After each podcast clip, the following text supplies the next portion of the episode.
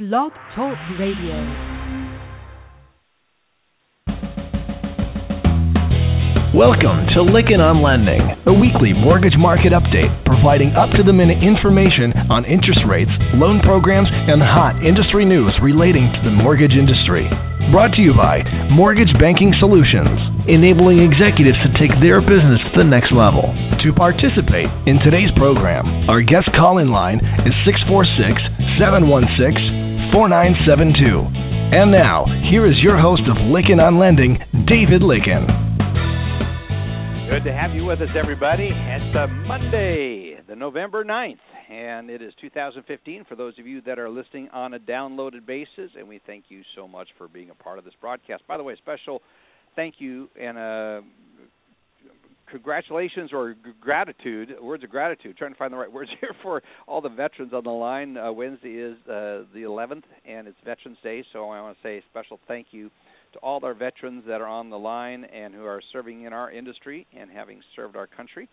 A uh, piece of trivia here. Do you know uh, the best way to remember and the old saying of how they remember? In fact, we'll, we'll, we'll play trivia question to the Profit Doctor here right now, Andy. So you can unmute and come back in. So, how do we remember the end of World War II? You remember Andy the saying? Because you you seem to have all this down in your brain. I don't know how your brain contains it. Well, you know what it is. You're catching me. Uh, well, I remember Pearl Harbor Day, VE Day, V Right. VJ Yeah. Day. So I don't remember VE Day. Okay, so here's the thing. I, I thought for sure, you know, I didn't mean to put you on the spot there, but you remember you have the trivia of trivia and running in your brain. The it, it led the World War. Is it, I was talking to Les Parker. He said, "Did you know that World War II? The best way to remember it is it ended on the 11th day of the 11th month in the 11th hour." So there you go. A little Oh yes, yes, there. yes. And a lot of doomsdayers are saying now that that we're in the twelfth hour of the end of the world because of the eleven, eleven, eleven. That's right. Yes. Yeah, yeah, yeah. Yes, yes, yes, yes. So it's it's just kind of interesting how how everyone gets there. Anyway, a little trivia there. Good Thank job. you to all the veterans on the on the broadcast, listening in either live or download. Appreciate you being here, all of you. As they say here in Texas, as we say here in Texas, we appreciate all y'all being here and with us this fine day. So. Um, anyway, a good amount of information going on. Whoops! I just realized I hit the mic button here and muted myself out. Uh, quick update. We want to first of all start talking about what's on the hot topic segment. We've got Austin Tilghman and David Stephens here with us, both of United Capital Markets, live from the Denver area. They are the foremost experts on MSRs, mortgage servicing rights, and we're going to be talking about where our mortgage servicing rights at right now. Based on the activity that happened on Friday with the job growth numbers, it would be reasonable to assume that MSRs are looking much more attractive. But we're going to get their full update on everything that's going on. Also, this podcast broadcast is created by mortgage professionals for mortgage professionals, and we're the proud recipient of the Progress in Lending Innovation Award. I want to say a special thank you to our sponsors, United Guarantee, who has been our sponsor for a number of years, and, and we're grateful for them to be here. Has the Performance Premium Program, that's the mortgage insurance only MI pricing program. I think someone else just introduced this. Uh, it's, it's a slight variation on it, but it's a truly risk-based uh, system of pricing, and it surpasses the simple tiered-based systems and broadening the options for lenders. Performance Premium has the power to give you a wider credit box, allows you to finance non-traditional properties such as second homes, as well as a chance to reward the stronger borrowers with better program, bigger rates. Also, the opportunity to close more loans through faster underwriting on the full file submission and ability to do an additional and different type of loans to help borrowers turn their houses or turn houses into homes. You can check it all out by going to their website, www.ugcorp.com. It's good to have you all with us, and I appreciate United Guarantee. Also, a special thank you to Velma. Velma is the stands for the Virtual Electronic Marketing Assistant. They do a great job of getting the word out on our broadcast. If you are looking for a really good set it and forget it auto campaign or a custom campaign, get a hold of Velma. Go to velma.com. Brent Ambler, he's a great job. He does a great job in all of this. Also, want to say thank you to our newest sponsor, Motivity Solutions, the mortgage solutions, the mortgage industry's leading business intelligence technology, uh, and it provides a real-time reporting as well as dashboards and credit scores. We're working with them to start coming up with a KPI of the week. That will start be coming out here very shortly. We're working on getting all all of that put together. So there's some great stuff. But check them out on their website, www. Or no, actually, you don't have to do that. Eh, Forget that. MotivitySolutions.com. M O T I V I T Y Solutions.com or call them at 303 721 9000. Special thank you always goes out to Alice, Joe, and Andy, and all the rest of everyone who it's Sam Garcia and uh, Paul Muolo when he can make it uh, be a part of this broadcast. It is all of you all. Uh, I just want to say thank you to all you guys for making this thing what it is today. So anyway, let's talk about what's going on in the MBA. Uh, we have the Texas Mortgage Bankers Association annual warehouse conclave. I have the honor of being the host of that, or the moderator of that. Excuse me, not the host, the moderator. TMB is TMBI is actually hosting it, and it's going to be in Dallas, November 17th, uh, a week from tomorrow, and it's going to be at the Westin Galleria all the warehouse lenders in the country are gathered together, and it's really their opportunity to talk about the issues that are facing them. We're going to be talking about e-notes and then also general risk. So it's a great. We got some some of the top uh, professionals on those topics flying in. Fannie Mae will be there doing a presentation, doing a presentation on e-notes, the risks that are related to that. So it's very fascinating topics, as well as just the general risks. So if you could make it, I encourage you to do so. Check out and uh, the go check it out at their website. Go to Texas MBA dot org forward slash warehouse. Also, November 18th, the Profit Doctor is going to be presenting at the MBA's Accounting and Financial Management Conference at the Roosevelt in New Orleans, and at uh, it's a great hotel, great venue. And if you want to kind of figure out what's going on in accounting, definitely check that conference out, and don't miss the Profit Doctors session. Also, December 2nd through the 4th, we have the Independent Mortgage Banking Bankers Association, uh, the Independent Mortgage Bankers Conference, put on by the Mortgage Bankers Association of America at the Omni Hotel in Nashville. Great conference, great opportunity to pick up and network what's going on with all of our independent mortgage bankers, and that is a growing segment of the population, thankfully. Also, uh, January 21st, the MBA's first mergers and acquisition workshop coming up in Phoenix, Arizona. It's great stuff. Check out all the conferences at MBA.org, conferences and education, and uh, you'll find out all the information there. I want to get over to Joe Farr. Joe, good to have you with us, as you do always. Bring us an update of what's going on in the markets. Hey, David. Wow, that the job yeah. report on Friday was something else. But let's start with what's going that on really today. Was. Give it a well, it, it, we're continuing that move lower. Uh, we're down 8:30 seconds on the day. No, no new data came out. We just had an average treasury auction, but all this uh, had occurred before then. Um, you know, stocks are down as well. The Dow's down over 200 points right now. So, just a continual uh, continuation of of last week's and and quite frankly, since uh, going back to the Fed statement being read in the middle of uh, last month, uh, we've been on a pretty significant trend lower. Well, it's going to have uh, some have an impact on servicing values, and we're going to be talking about that later. But it also yeah. could have an impact on uh, impact. mortgage originations. Yeah, positive impact on the value side of it. Yeah. But it's really interesting to start taking a look at applications and what that's going to be doing to the app. So let's right. let's cover what happened last week. A lot, a lot. Well, it was all about the on. Fed and the and the strength of the economy. You know, all week long we heard Fed speakers uh, uh, say that a hike was possible in December, and they, you know, couched that with uh, based on the strength of the income data, and uh, the data that came in was pretty good, uh, primarily as it relates to the jobs report on Friday. You know, Yeah. uh, very healthy job creation, uh, improving unemployment. That was uh, everything about it was a, a surprise to the upside as far as the economy goes. Maybe one of the more important things was that wages grew by an unexpected amount, uh, four tenths for the month, rising to uh, two and a half percent for the year, and that's up from what had been a pretty consistent two one two uh, annual rate over the last few months. So that that uh, you know that's a, a big indication to the Fed that maybe you know inflation, wage inflation anyway, and that's usually the the mover of overall inflation is uh, Right. trending in a direction that will help them to justify an increase in the Fed funds rate hike. Uh, the odds have grown uh, to 70, 75 percent of a, of a hike in December. Uh, before that Fed statement that was read in the middle of uh, uh, October, it was in the 25, 35 percent range. It grew to 50 percent after that statement, and now it's all the way up to 70, 75 percent. So, um, you know, the market has built that in. And then last week we also had uh, the manu- uh, ISM index, both uh, the manufacturing and the services sector, and it was pretty interesting to see the the difference. The the manufacturing index yeah. uh, grew at uh, well came in at 50.1. Uh, 50 is the breaking line between expansion and contraction, so it just barely eked out a little bit of a contraction. While the services index came in at 59.1, which was a pretty significant beat to the upside.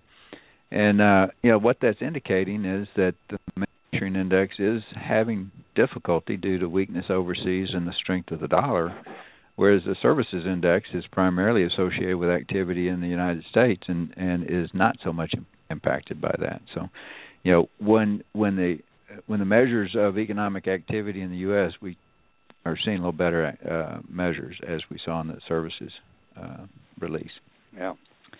Nice, and then this week we have a yeah, we have a pretty light schedule this week and, until Friday. Retail sales comes out on Friday, and and the consensus is calling for a pretty big improvement from September in October retail sales, and and uh, as was true with the jobs report, this is going to be important data that the market's going to look to to see uh, is it data that's going to support a rate hike, or is it data that's going to cause uh, them to consider not doing a rate hike? So everything coming out between now and the, and the uh, December meeting is going to have a little higher importance to it.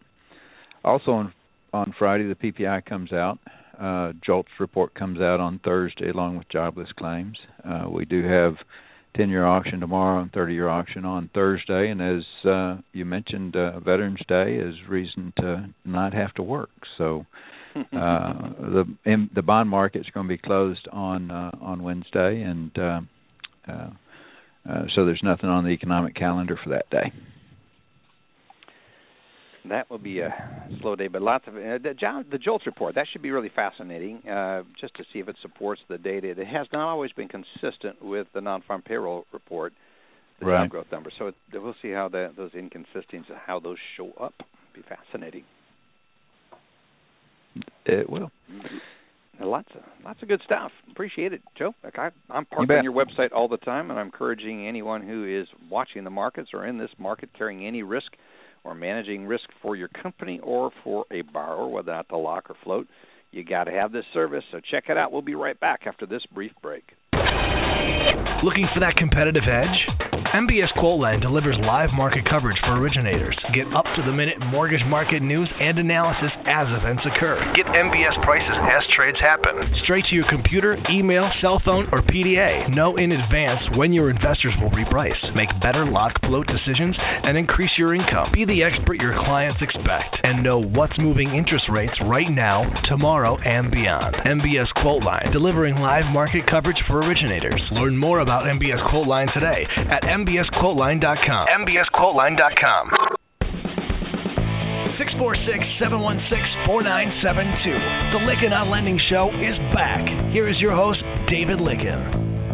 Good to be with you, everybody. We normally would have Paul Muolo dialing in at this moment, but Paul is uh, got some commitments over the next couple of weeks, so he will not be able to join us.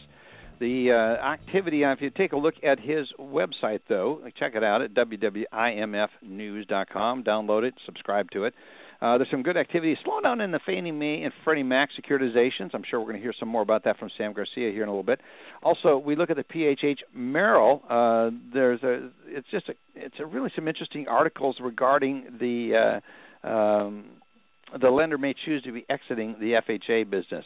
And then also you look at what's going on with the tech vendor performance uh, on TRID. There's just a lot. It's a great article. How are the vendors doing out there? There are some struggling, some some that are kind of surprising, but you can pick it up in that article. Tom Ressler has that article, and also Redwood preparing to issue a unique jumbo MBS. And uh, that's got some people eyeing that, paying attention to what you know, how much of the market can accept some uniqueness out there. Um, so it'll be very interesting, a bit of a teller. Also, mortgage bra- brokers seem to be shedding jobs, is what he is saying, and lenders are still hiring. So is that a market shift? That where and that Paul wrote that article. Um, it's just really interesting to see what's going on as it relates to you know where are the jobs going. I was talking to Brad Hollingsworth, um, who's a, one of the top nations recruiter earlier today, um, you know, about one of my clients who's looking to hire someone and and uh, Brad was saying that he says he's never seen it this hot. The hot job market is hot. In fact, we're scheduling Brad to have him on the broadcast to talk about that in a uh, hot topic segment coming up here. So lots of good information. What's going on? Check it out at imfnews.com. Paul, we wish you the best and look forward to having you back here in a couple weeks. Alice Alvey, so much to cover in your area. Um, I want to start off, Alice, in your segment to call attention to a Mortgage Action Alliance uh, call to action that's out there right now. I don't know if you're in that notes, but for those that are not signed up for the Mortgage Action Alliance, that's something I really want to push. It's free. You do not have to be do not have to be a member of the MBA. It's so easy. You click on take this, do this, and it's click click fill in your name here and there, and you're having an impact. And so they've made it just almost brain dead easy. Uh, even for the procrastinators to do something to have an impact on the industry. So, Alice, over to you. What you tracking? Well, hi Dave. I'm glad to be here, and uh, yes, I'm tracking a few things for everybody, um, and I also want to make sure we have plenty of time for our guest today, since I know it's a very complex discussion, and we want to make sure that we have plenty of time to make sure people can understand it. But I think it's one that's just got some huge news. Everybody's going to want to be able to want to um, make sure they listen to. Um, so I think the, the Mortgage Action Alliance is related to the um, the g-fee amendment, and so right now, as Dave said, you want to make sure that you get on that to be able to make sure that um, we're able to uh, keep that off. So this is uh, let me just kind of make sure uh, I get the right one here because there were a couple of them floating around. Um, but the main one was the uh, get the g-fee out of the uh, roads bill. So that was a great move. Um, that's the main one we want to make sure everybody realized how effective that that can be. The the main things I wanted to make sure that we had a chance to talk on today were a couple things coming up with FHA. So as you know, uh, there was a proposed rule and a proposed new format for the FHA application, and that comment period has come and gone. And from that, FHA was saying that they'd hope to be able to roll out the new version of the HUD application this month. So on top of any, everything else, don't lose sight of that possibility. It could be this month, could be next month. You know, with FHA, anytime they say something's going to happen soon, you usually go, well, that means six months, right? So, That's government soon, yeah, government soon, relative. right, by government standards. Keep in mind uh, that's where anyway, we, that we was, originated the idea. We originated the idea of hurry up and wait. So that's where that all came from. Yeah, right. So the um, the second proposed rule with the comment period that just ended on November second, and then MBA issued their letter letter uh, to clarify some of this. You know, is the lender level certification changes. So we have certification changes at the loan level that are going to occur in the new HUD application form that are really critical about misrepresentation and certifications about that additional about the information in that loan. Then we've got this lender level certification that's going to happen every time you renew and at the time of your initial approval with FHA. And there's a bit of a conflict there or the need to understand that what is material. Uh, because right now some of the phrasing is alluding to the fact that we would be obligated to report every single error, misrepresentation, or fraud. And you know, if you think about, it, I've got to report every single error, or it, it, it, that's a challenge, right? So obviously, the qualifier is that may cause the loan to be uninsured or not meet HUD guidelines. Um, so we want to be able to try and tighten that up and make sure HUD recognizes and agrees that the, the reporting requirement is only for something that's material, um, and not that every single little thing um, is going to have to be reported. So this is something that we're watching still. Um, so this proposed rule, the comment period, um, is now closed and we're going to watch it closely. Let's give our voices out to MBA that they need to get some feedback to us sooner rather than later. We've had a few proposed rules where their positioning is coming out like on the expiration date, and I for one would like to leverage theirs. I think that's easier, kind of the click to respond in the proposed rule format. So um, it came out at the very end there, and so take a time to read it, but you don't have time to actually follow up on it at this time. Um, I'm interested to make sure that we uh, follow up on the, and listen to what um, the folks have to say on the MSRs. So, Dave, that's my quick update. I want to just leave with folks today, and I'm going to pass it back to you so that we can get focused good. on the on the MSR details. Good, good. Really interested in that discussion. It's going to be excellent. Thank you so much, Alice. Appreciate you staying on top of it. Folks, if you're looking for manuals, if you're looking for training, if you're looking for sorting out TRID, if your vendor is in trouble with TRID, who do you call? Not Ghostbusters, Alice Alvey. You want to learn more? Stay tuned with us. We'll be right back after this brief break.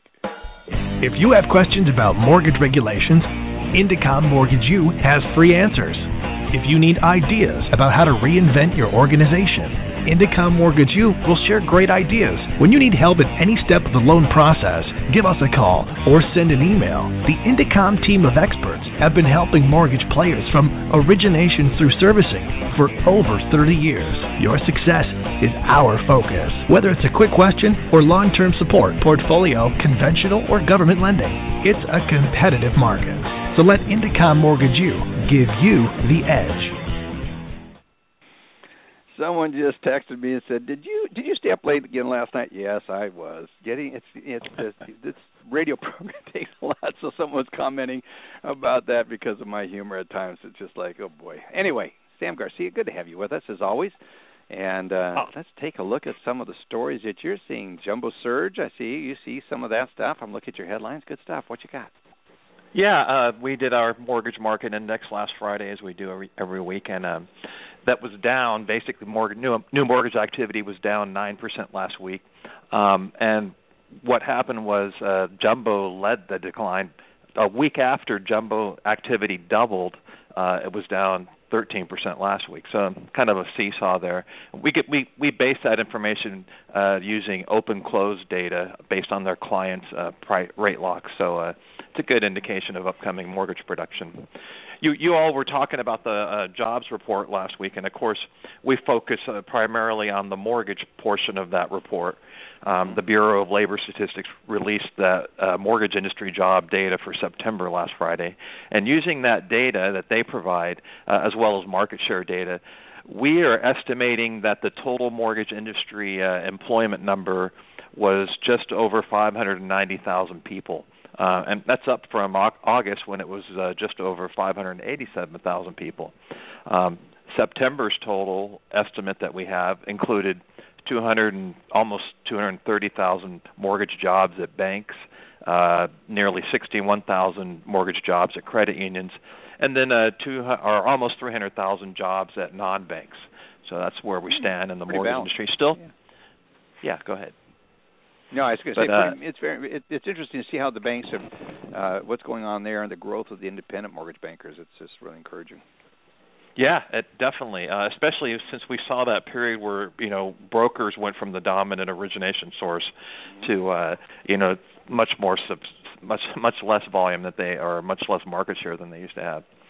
Um, right. The Mortgage Bankers Association reported last week that its mortgage credit availability index was up yeah, 1.5 percent in October, yeah. um, and the increase in that index suggests that credit conditions in home lending ease somewhat. So that's been going on for a few months now. Um, they uh, noted in that report that uh, new conforming programs, many that are affordable housing programs, were behind uh, the improvement for the latest month. Um, the the Federal Reserve Board uh, released its senior loan officer opinion survey. That's always got some interesting details. Um, one of the things we picked up from it was that the report indicated that demand for non-QM, non-jumbo mortgages was down at 20% of large banks. So, um, be interesting to see if that that that changes uh, as refinances diminish, uh, assuming they eventually do. You know? Yeah, yeah, exactly. Uh, that we have a some data we get from eMBS, and that gives us basically fixed rate uh, issuance at Fannie, Freddie, and Ginnie. So agency issuance of fixed rate mortgage backed securities was down 5% in October, um, and Fannie led that decline. It was down 9%. But when we look at overall uh, activity, you know, fixed rate and, and everything else, uh, Ginnie Mae reported that from January through October this year, its uh, MBS issuance totaled 385 billion dollars, and what's significant there is that's pretty uh, it's quite a bit more than the 313 billion for all of last year. Um, and another thing is that if we kind of just annualize the numbers with just a couple months left in the calendar year, that puts 2015 on track to shatter the uh, 454 billion dollar record that was reached in Ginnie Mae issuance in 2009. So, you know, obviously that's a a factor of uh, Ginnie doing a lot more business because there's been a lot more government uh, lending going on more recently, as we've seen.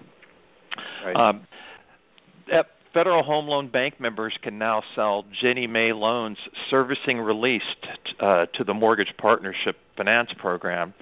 Um, so that's kind of interesting because now uh, what's going to happen on those loans is Nationstar Mortgage will handle the servicing and allows them to participate in those loan, uh, those types of uh, government loans. Impac, uh, they basically announced their you know their quarterly earnings, and uh, one of the things we noticed was that they said their servicing portfolio jumped past six billion dollars in the third quarter from uh, just four billion dollars three months earlier. It's a big jump in a servicing portfolio. Uh, the downside is in October, you know, after their third quarter closed, they sold servicing on 3.5 mm-hmm. billion dollars in loans. So they're going through some seesawing on their port- servicing portfolio size. Over at uh, Movement Mortgage, um, as part of the Mortgage Daily origination survey that we conduct, they reported that their third quarter originations jumped 46% from the second quarter. 46%. Wow to past uh, three billion dollars. Um, you know, and most of the companies that we're tracking, they're reporting a decline in quarter over quarter uh, activity. So that's that's pretty interesting that they were able to push up so significantly while everyone else is just struggling to uh, even try to keep up. Um, the Movement Mortgage, for the people that don't know, is a company that was actually founded by uh, Casey Crawford. He's a former NFL player we know, and we know Casey well. He uh, we helped him get that business started. Andy and I worked closely with him through the uh, the growth of the earliest days of that, and stayed in touch with them And I, they're they're very close friends of ours, so it's good to see their growth continuing to. well, you apparently did a good is. job. yeah, but uh, uh, one other thing we, we got we, here is that. Oh, go ahead. I'm sorry. No, no, you go ahead. Now, let's move on. Take a look. Uh, the the last thing we got here is uh, the uh, the Office of the Comptroller of the Currency issued a bulletin last week directed at bank CEOs and their chief compliance officers, uh, indicating that their examiners uh, will evaluate a bank's compliance management system and overall efforts to come into compliance with TRID. They're kind of just basically offering, you know, like uh, kind of kind of along the lines of what the CFB PB had recently said. Uh, they're going to look at more than just the actual uh, compliance and so yeah, that was just uh, interesting that the OCC put out that bulletin uh, in line with uh, what we saw already. But Sam, those are the head, headlines Good. for the last week or so. Good stuff. Excellent, folks. If you have not subscribed to Sam's uh, uh, website and his blog and his information, do so. Go to mortgagedaily.com or call Sam at 214 521 1300. You can email him at samgarcia at mortgagedaily.com. Sam, thank you so much for coming here. Great, good stuff. Really appreciate it. Thank you, David. Appreciate it. information. I always love to have you on here, friend. Profit Doctor. It's always interesting to see what's going on when you, you know one of the things that you're you're big on and do a lot of is the uh, you know vendor management and you look at the the all the things going on there and then you TRID and you must be one of the busiest guys on the planet right now. We are very, very busy. There's lots happening with all these regulatory developments, and and this isn't new. TPM's third-party management is not new. It's been around. The CFPB released the bulletin almost three years ago, and people right. still aren't really doing it. I did need to clarify one quick point, though, Dave, just so we're all on the same page as we re- reflect on history. Yes. Before you get into the thing I want to talk about, the 11 11 11 you're talking about, that's the end of World yeah. War One. It's not BE. World War One. I I did say World War Two, and I meant to say World War One, and I I should have written in my notes because it's yeah. right. That's correct. Correct. Correct. That's right. It's World War One. Yeah, which it's, is where I believe BE. Veterans Day started. Did it not? Is it was not a result of that? Well, see, now you're making me ask. You're asking me another question. I don't know the answer. Well, no, I'm sorry to do. I think that I, I don't, I don't know. that is why why we have it on the 11th anyway. So yeah, it started after World War One. Yeah, I mean, I, I misspoke there. Thank you for correcting that. Yes. Well, we have a ho- veteran. We have a federal holiday in every month on a Monday. Just about now that we have Martin Luther King in um, in the works now, so we we could always have another one. I'm sure we can come up with something else to have a federal holiday. yes. So, hey, Dave, real quick, I just have three quick points to make because we all want to get to listen to uh, Austin and Dave about servicing MSRs. So, you mentioned about the conference. Thank you for saying that. The Accounting and Financial Management Conference is coming up next week in New Orleans. Uh, we're speaking Wednesday afternoon, I believe it is, and so it's a very content rich. No, we're speaking Thursday afternoon. It's a very content rich presentation. There's lots of really good information. A whole slew of presenters, including Dave Stephens, who we're going to be speaking with in just a second, and probably even the other Dave Stevens, who doesn't spell his last name right, from the MBA, who will be there too. So great conference. Support. Um, join the MBA. Support the MBA. Come listen to really important topics. This is not the the networking conference. This is the conference where you actually attend the sessions, pay attention, take notes, and learn something. Now, as it relates to accounting stuff as a whole, uh, there's there's a uh, kind of uh, an interesting development in some, one of the accounting areas about interest rate lock commitments and how that information flows through the financials of a mortgage company and ultimately creates what's called a derivative asset on the balance sheet of a mortgage company and when you calculate this interest rate lock commitment unrealized gain that goes onto your balance sheet, you adjust it for pull through. And a lot of people have started adjusting it for cost to complete.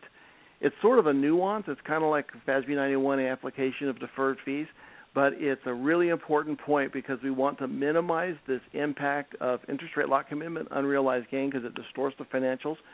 So, what I was hoping the listeners could do for me is if you're using cost to complete in your calculations of your unrealized gain of your interest rate lock commitment, please send me an email. I want to talk to you about this. And even more, let's get together at the AFM, at the Accounting and Financial Management Conference in New Orleans next week. Let's get together.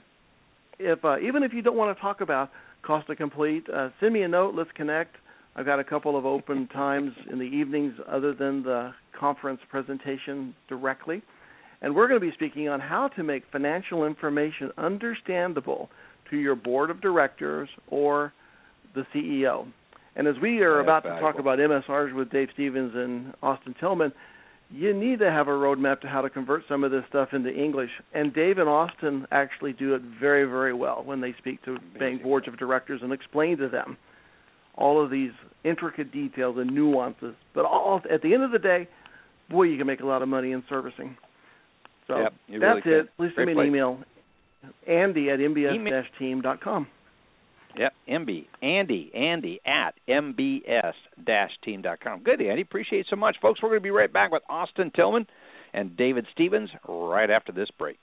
Mortgage Banking Solutions is the preeminent management consulting firm to the residential mortgage lending industry. No other firm in the U.S. offers the menu of services or the level of expertise to the industry. If you're looking for help converting from best efforts to hedging or need help with bookkeeping to know your profit per loan, if you are interested in making the transition from broker to banker, or if you just need a roadmap for success, Mortgage Banking Solutions' primary focus is to enable executives to take their business to the next level and guide them down a path towards success and profitability. With over 300 combined years of experience in all facets of mortgage lending, the Mortgage Banking Solutions team of professionals has the expertise and know how to help you accomplish your goals. New warehouse lines of credit, broker to banker transitions, transitioning to hedging, financial and accounting services, or meeting your capitalization needs. If you need help with these or any other aspects of your business, please contact a Mortgage Banking Solutions sales team to see how we can help you at 512 977 9900. That's 512 977 9900. Mortgage Banking Solutions, enabling executives to take their business to the next level.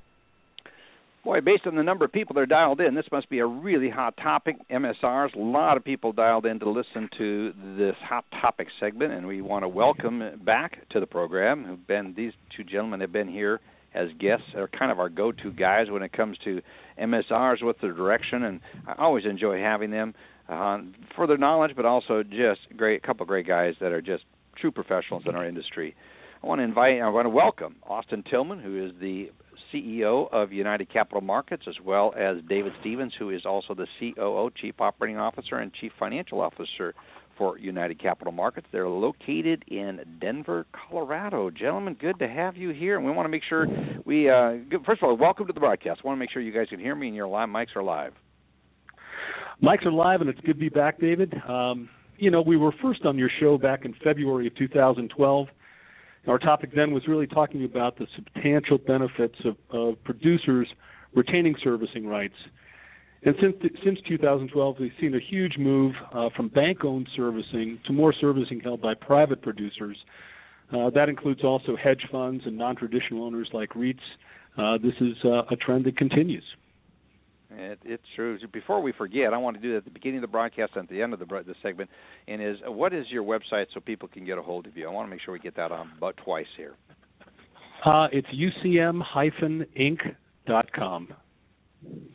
Let me let's talk about the shift in the ownership. Um, is this a complete? Is this this shift that's taking place com- complete? You know, we really don't think so. It's we're more than halfway through the shift, but there's still probably lots more to come. When you look at it you from that standpoint, um, I'd love to know why that is. Why is that we're just partly way through this? Uh, we think the final shoe will have dropped uh, only after Basel III is fully implemented. Uh, the first reporting date of the full implementation is uh, March of uh, 2019. So uh, we've still got some time to go. Uh, what happens at that point, the, the limits on MSR are counting toward Tier 1 capital and implementation of the punitive risk weighting on all bank owned MSR investments will go into effect. David, you just said punitive. What do you mean by that? It's crazy. Uh, MSRs receive a 250% risk weighting in calculating the required capital. Well, uh, how do you do that? it's hard to explain on radio. it's hard hard to explain with a blackboard, but uh, uh, bank assets are giving variable risk weights. So cash and U.S. Treasuries receive a zero percent risk weight. Most other assets like uh, commercial loans and MBS receive a hundred percent risk weight, while MSRs receive a two hundred and fifty percent risk weight. Well, uh, I've been hearing uh, this about a ten percent on MSRs as a percentage for capital. Well, you know, we we thought for years as bankers would be up in arms about this uh, risk weighting, uh, particularly community banks, but uh, the audience has been, or the silence has been deafening. How do you? Why do you think that's happened? You know, Joe, we can only guess. Um, you know, the speculation is that the mega banks, um, you know, they must have gotten some other kind of trade-offs in the negotiations with the Basel Committee uh, but we can't find anybody to, to admit that. For community banks and regional banks, they weren't included in the negotiations, and, and perhaps, and we're really only guessing here, uh, no one made it clear to them how these calculations would actually work. So, is anyone in Congress trying to fight this? Uh, hi, Alice. Uh, yes, Hello. actually, we have a hi. Um, we have a, a Congressman, Ed Perlmutter, um, who sponsored HR 1408 uh, which required the regulators to relook at the MSR restrictions uh, proposed by Basel III. Uh, that bill was passed, but unfortunately, a similar bill in the in the Senate's been tabled, um, such that the congressional action is is now probably unlikely prior to the election next November. Is the Mortgage Bankers Association doing anything? Uh, like your listeners, uh, the MBA has uh, constituents on both sides of this issue. Community banks may like to see the, these punitive capital limits removed or at least rationalized, while non-banks figure that they'll gain from any losses that the banks experience. We think that this conflict has really kept the MBA from uh, going after this issue. Oh, okay. So some of the movement of MSRs from banks to non-banks is probably in anticipation of Basel III. Uh, we absolutely agree. Uh, our bank clients are expressly reviewing their, their MSR investments versus their capital, uh, clearly putting limits on MSR growth.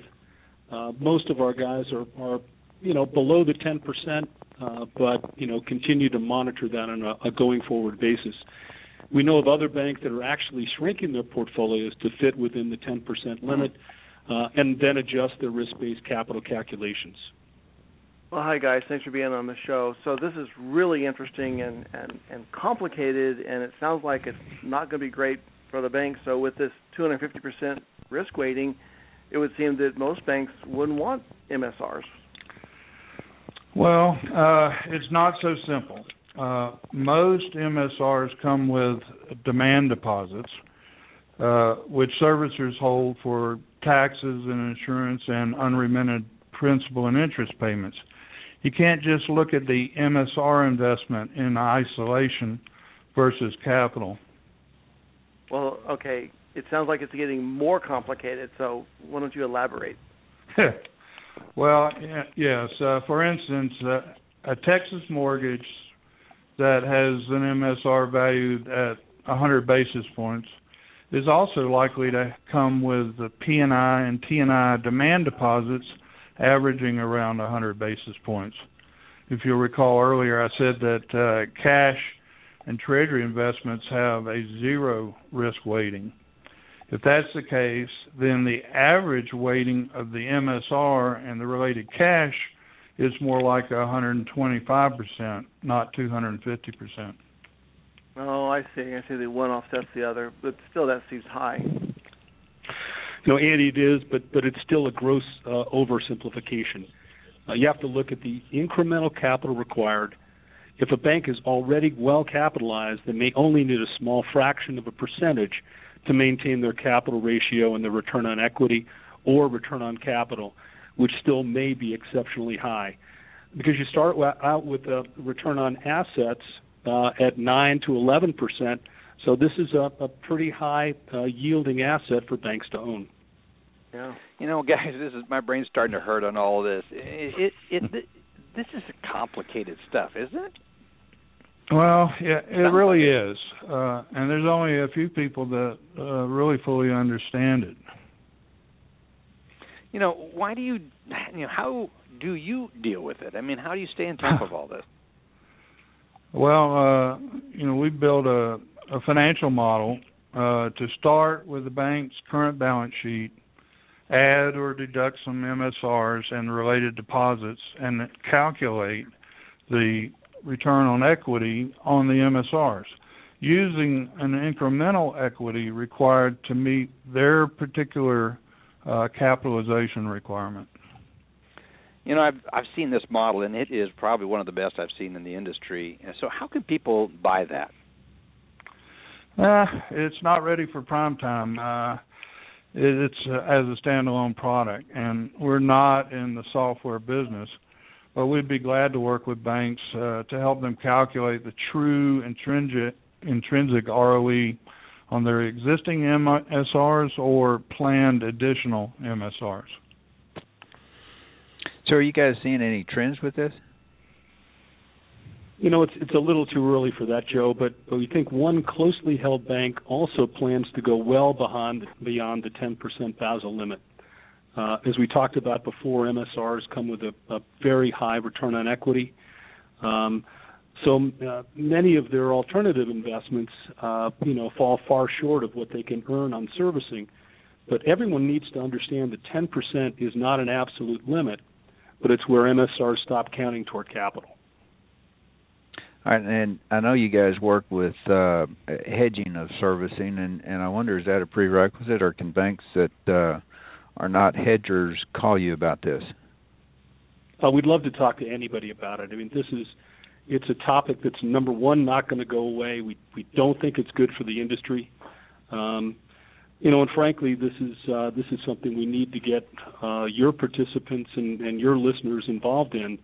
Um, you know, regardless, this is uh, you know this is not a good thing for the for the mortgage banking industry. Well, it sure seems uh, it seems important to know more about this and how you can maximize your returns and and see what you can invest in and what you cannot. But uh, tell us what else is going on in the MSR markets. Uh, we've heard a lot lately about some uh, Ginnie Mae servicing sale offers offerings, uh, not actually trading. So, can you tell us a little bit about that?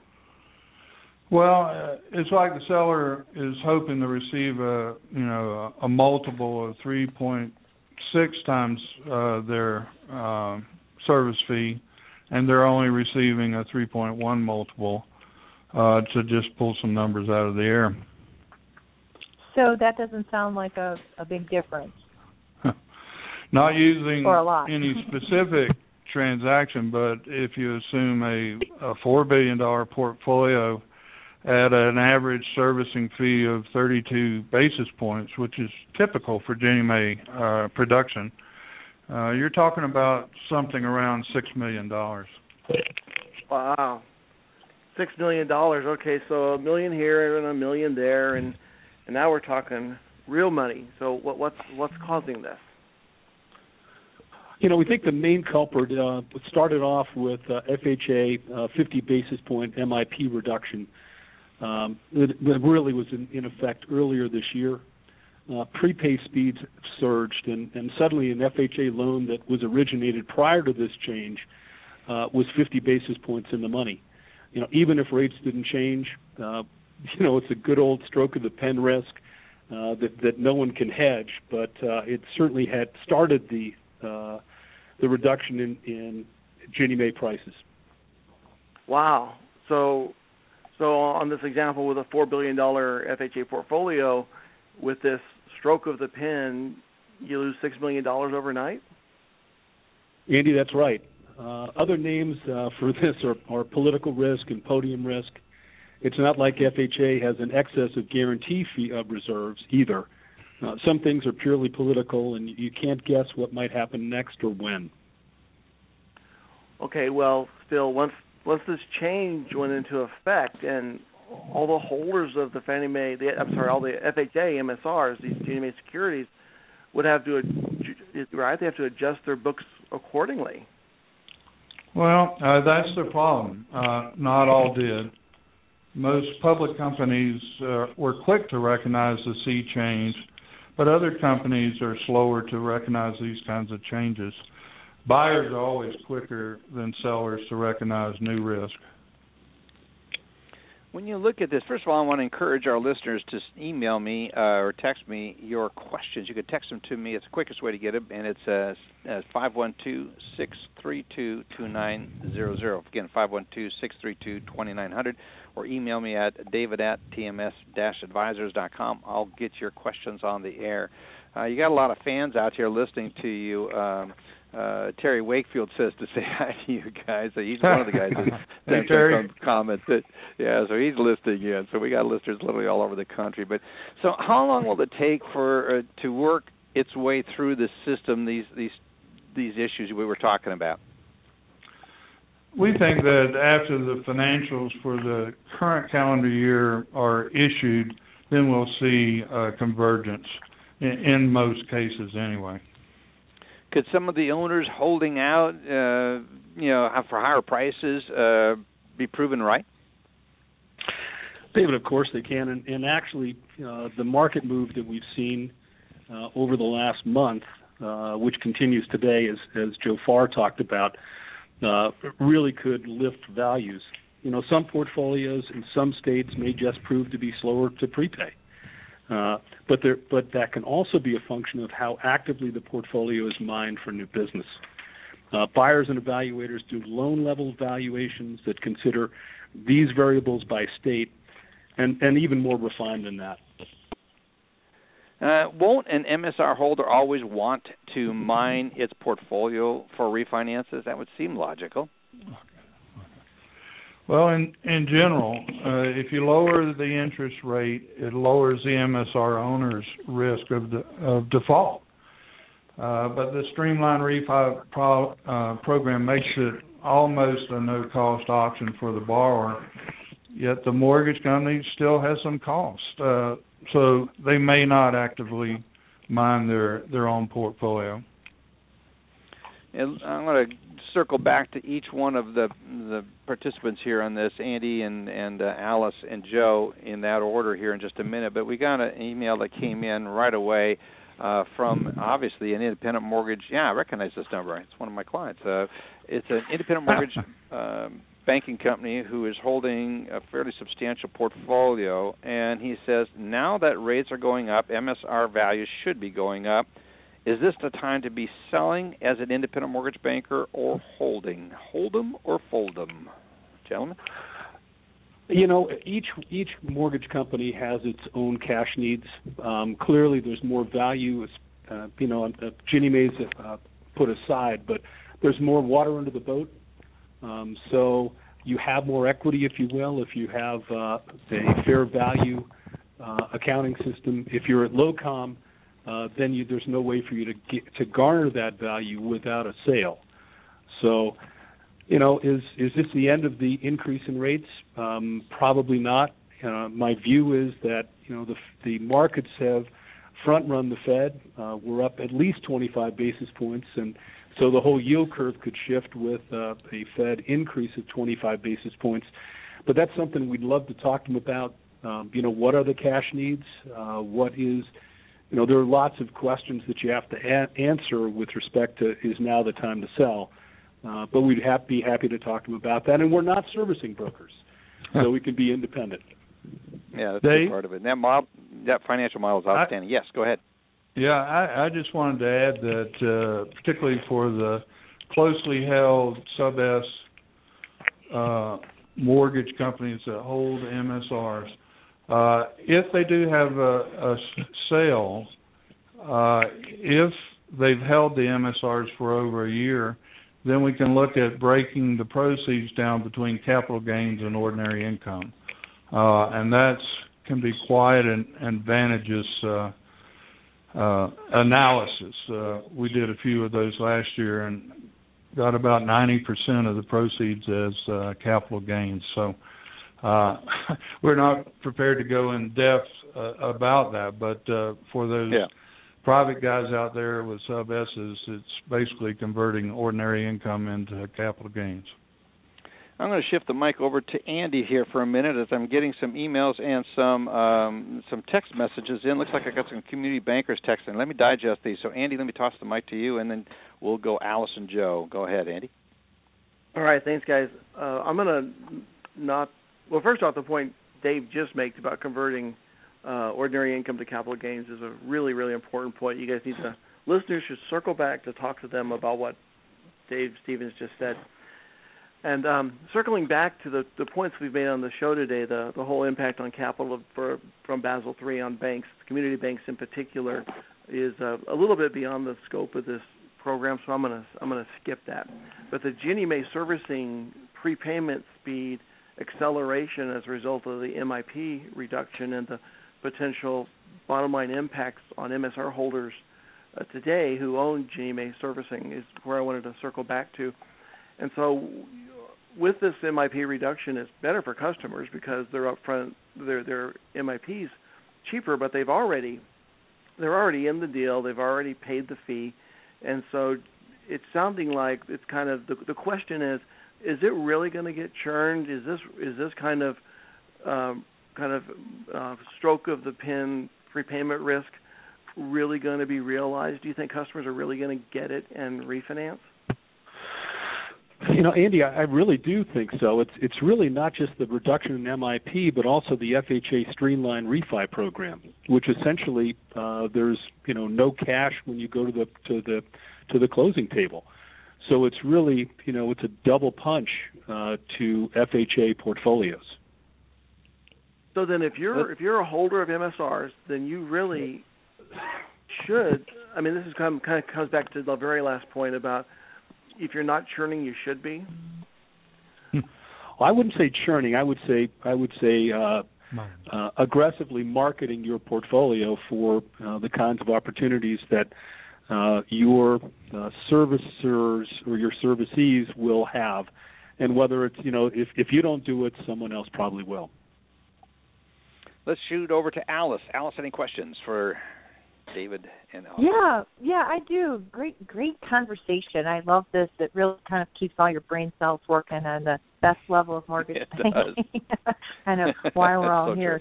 Um, so, I, you know, if I'm a company right now that's looking at building my portfolio, maybe I'm looking at not just being on the selling side, but on the buying side do you have a you know what do you favor more conventional government um, if i'm looking at you know or maybe even trying to target some of my origination to build my portfolio? Where do you see the advantages in either of those two groups? Well uh, if you're a strong originator then we always encourage retaining the origination that your cash flow will allow so uh, for banks, there's capital advantages.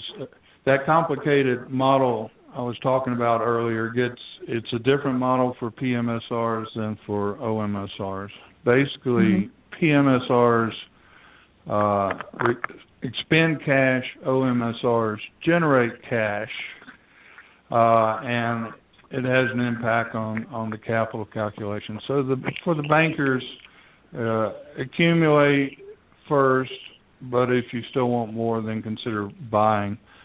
For the non-banks, it, it's uh, it's unusual. There's some big companies that have accumulated PMSRs or purchased mortgage servicing rights, like Stonegate and and some others. But for the closely held companies, we see them retaining origination, focusing first on Fannie and Freddie, actual actual, so they don't have advanced exposure. And as they build their capital, think about Ginnie Mae. But Ginnie Mae uh, comes with the additional requirement to uh, fund delinquent uh, payments. You actually have to make uh, an advance yeah. uh, if if anybody's delinquent. So. Joe, we're getting running out of time here. I want to give you some time and yeah. room for you to get a question in. Go ahead.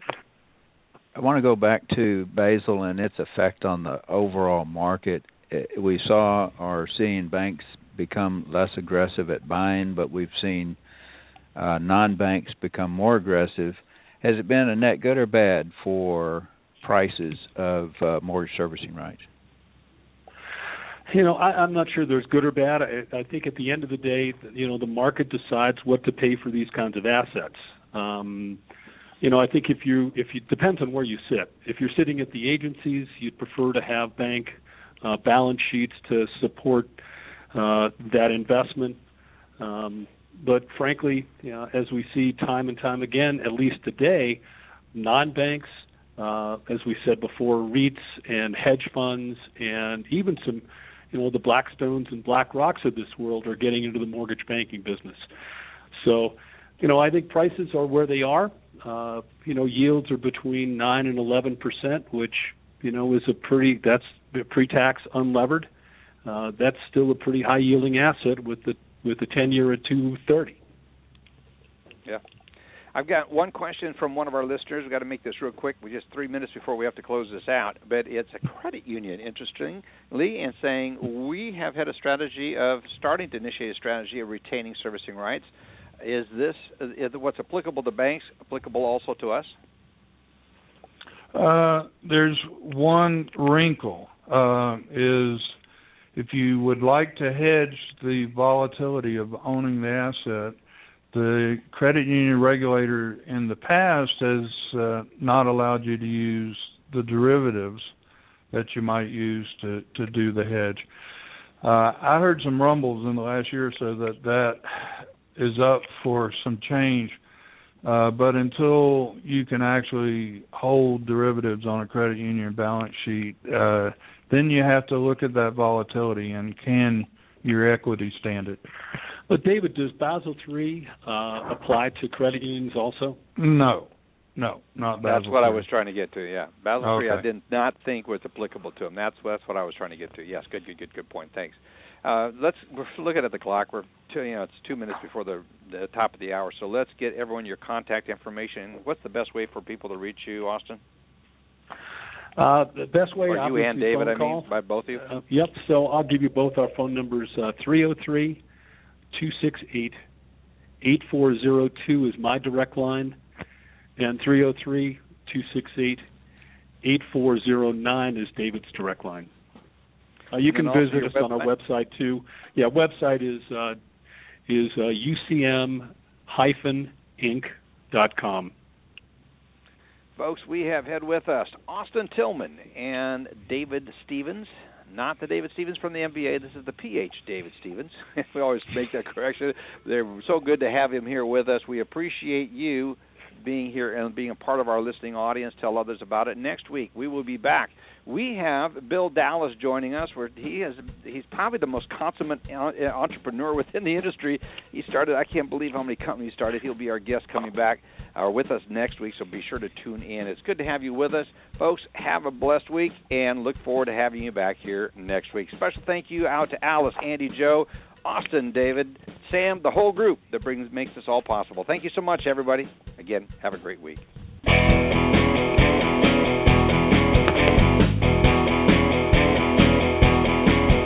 This has been Lykken on Lending, a weekly mortgage market update with your host, David Lykken of Mortgage Banking Solutions, enabling executives to take their business to the next level.